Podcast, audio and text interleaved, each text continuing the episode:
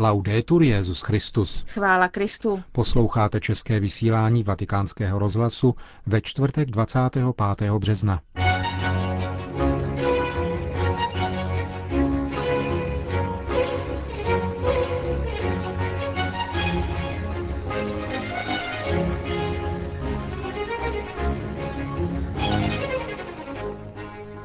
Benedikt XVI. přijal skandinávské biskupy.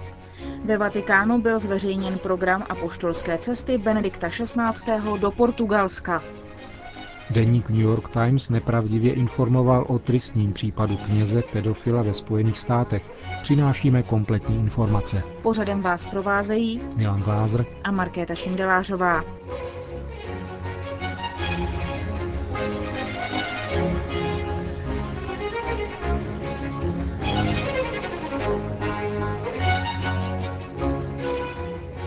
Zprávy vatikánského rozhlasu.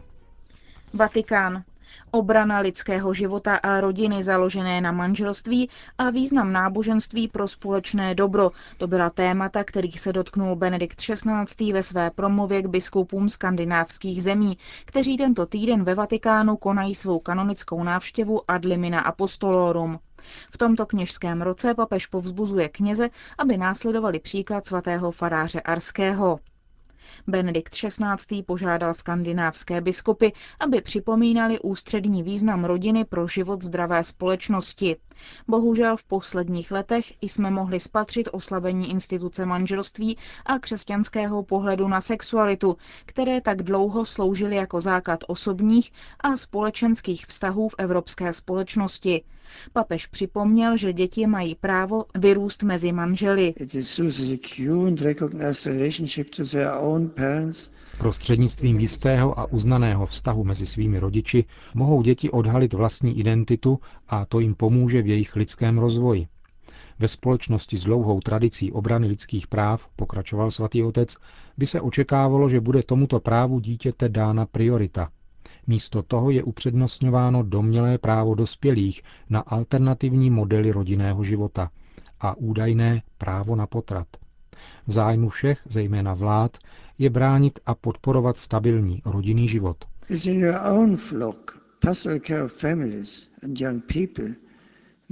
Ve vašem stádu povzbudil papež biskupy Švédska, Norska, Finska, Dánska a Islandu, musí být pastorační péče o rodiny a o mládež přinášena důkladně, zejména těm, kdo zakusili následky ekonomické krize. Zvláštní pozornost je pak potřeba věnovat těm párům, kdy je jen jeden z manželů katolík. Pak Benedikt XVI. obrátil pozornost k roli náboženství ve vytváření veřejného mínění a jeho vlivu na rozhodování o společném dobru. S velkou radostí papež připomněl založení Newmanova institutu v Upsale, který zajišťuje spravedlivý prostor katolické nauce ve skandinávském akademickém světě. Benedikt XVI. se věnoval také otázce péče o kněze.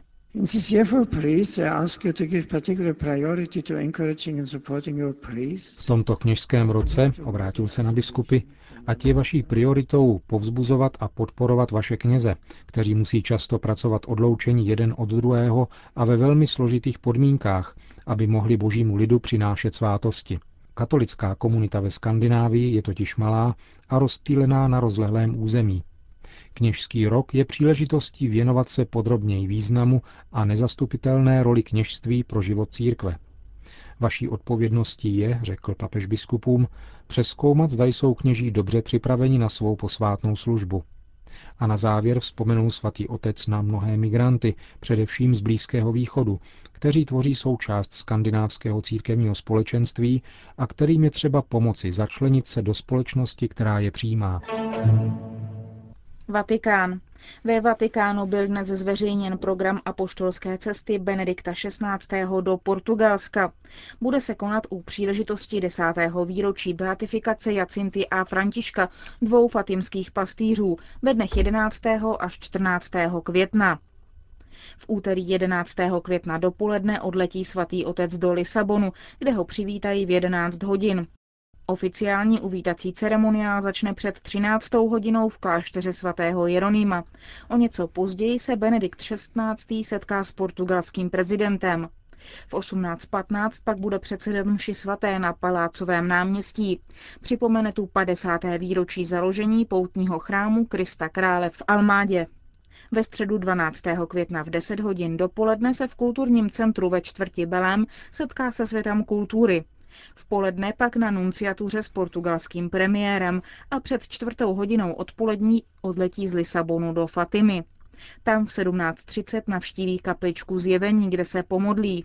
V 18 hodin bude svatý otec v kostele nejsvětější trojce ve Fatimě předsedat večerním nešporám za přítomnosti kněží, řeholníků, seminaristů a jáhnů. V 21.30 na prostranství před Fatimským chrámem požehná Benedikt XVI. pochodně a poté začne v kapličce zjevení modlitba růžence. Ve čtvrtek 13. května v 10 hodin bude na prostranství před Fatimským chrámem svatý otec předsedat eucharistické bohoslužbě. V 17 hodin se v kostele nejsvětější trojce setká s organizátory sociální pastorace a večer v 18.45 jej čeká setkání s portugalskými biskupy. V pátek 14. května ráno odletí svatý otec z Fatimy do Porto, kde bude v 10.15 sloužit na hlavním náměstí mši svatou. Popolední se pak s Portugalskem rozloučí a po 18. hodině týžden je očekáván jeho návrat do Vatikánu. Vatikán. Nabídnout znamení naděje lhostejnému světu, pochopit, že být pokřtěn znamená být svědkem Evangelia, činit Ježíšovo poselství kvasem univerzálního bratrství. To jsou některé z úkolů, které vytyčuje Benedikt XVI. v poselství ke Světovému dní misií pro rok 2010, který připadá na 24. října. Papež v něm žádá věřící, aby i přes současné ekonomické problémy podporovali mladé církve. Rozdílné kultury a náboženství potřebují někoho, kdo umí podporovat umění dialogu. Planeta je stále zalidněnější a stále plná opuštěných osob. Křesťan na ní musí vynikat svou naději, která pramení z toho, že potkal boží lásku, která proměňuje existenci. A důsledkem tohoto setkání je obnovené úsilí v hlásání Evangelia – Benedikt XVI. v letošním poselství zdůrazňuje význam zralé víry pro účinné vydávání svědectví Evangeliu. Kdo mluví o Kristu, musí být vyživován modlitbou, rozjímáním božího slova a studiem pravd víry. Takový je profil opravdového křesťana, který je schopen odpovědět na požadavky lidí naší doby, těch, kteří, někdy možná nevědomky, žádají věřící, aby o Ježíšovi nejen mluvili, ale aby ho i ukazovali. Vatikán. Některé důležité texty týkající se druhé světové války z vatikánských archivů jsou nyní dostupné na internetu. Jedná se o akta Sancté Sedis a akta Apostolice Sedis, tedy o oficiální dokumenty svatého stolce z let 1865 až 2007 a o několik svazků Acte Document du Saint-Siège relativ à la Seconde Guerre mondiale, které byly zveřejňovány od roku 1965 na přání Pavla VI. Tyto texty jsou dokumentačním zdrojem nedocenitelné hodnoty, který je nyní k dispozici všem badatelům a zájemcům. Dosud byly dostupné v knihovnách tištěné podobě.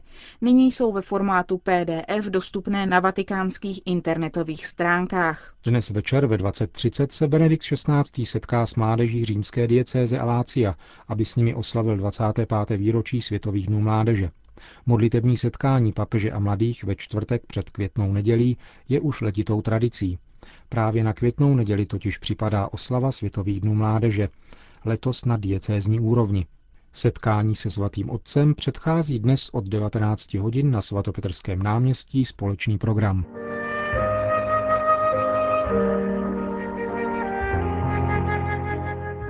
Vatikánské tiskové středisko vydalo prohlášení zaslané deníku New York Times, který ve svém dnešním vydání napsal, že bývalý kardinál Ratzinger jakožto prefekt Kongregace pro nauku víry zamlčel případ pedofilie kněze Laurence Murphyho z diecéze Milwaukee.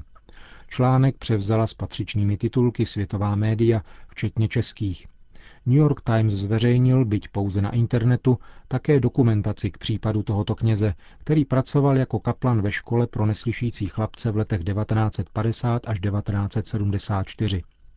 Biskup Milwaukee informoval o případu kardinála Ratzingera roku 1996. Americký deník tvrdí, že vatikánská kongregace nic neřešila a všechno ututlala.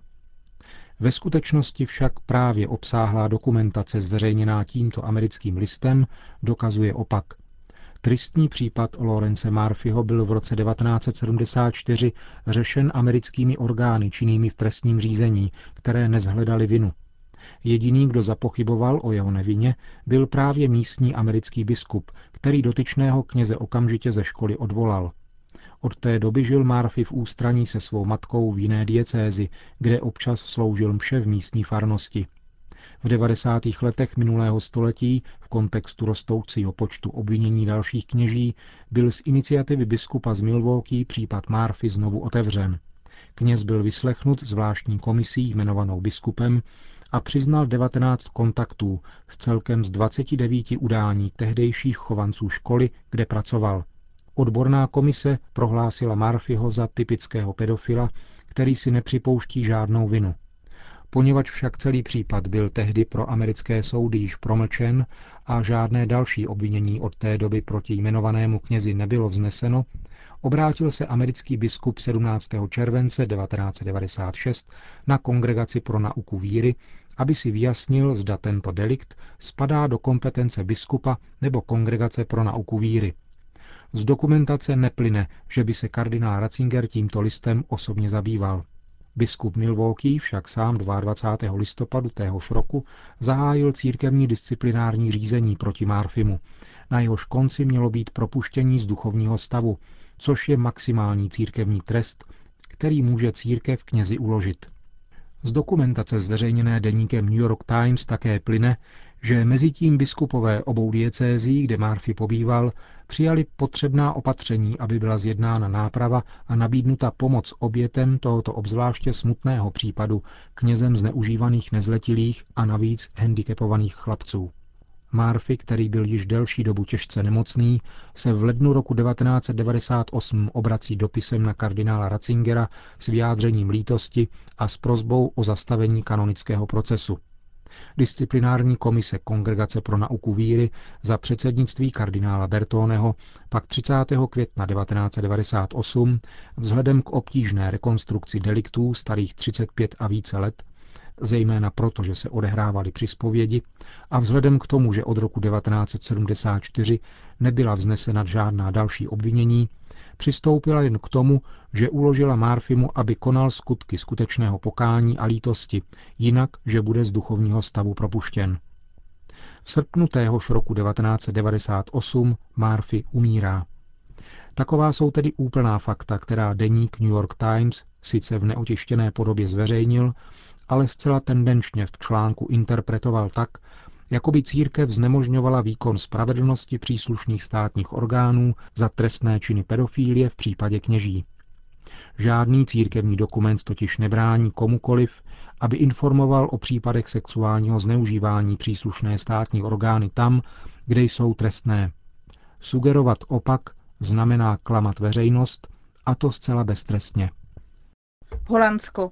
Nic jsme nevěděli, řekl dlouholetý biskup Utrechtu kardinál Simonis, který tak reagoval na zprávy o dalších pedofilních skandálech v církvi v Holandsku. 81-letý kardinál přiznal, že to zní nevěrohodně a zmiňuje v té souvislosti dokonce výpovědi nacistů, kteří se tak zříkali odpovědnosti za zločin holokaustu. Avšak taková je pravda, dodal. Během 38 let biskupské služby jsem slyšel pouze o deseti takových případech. Podle mínění kardinála byly tyto případy před biskupy tajny samotnými státními orgány.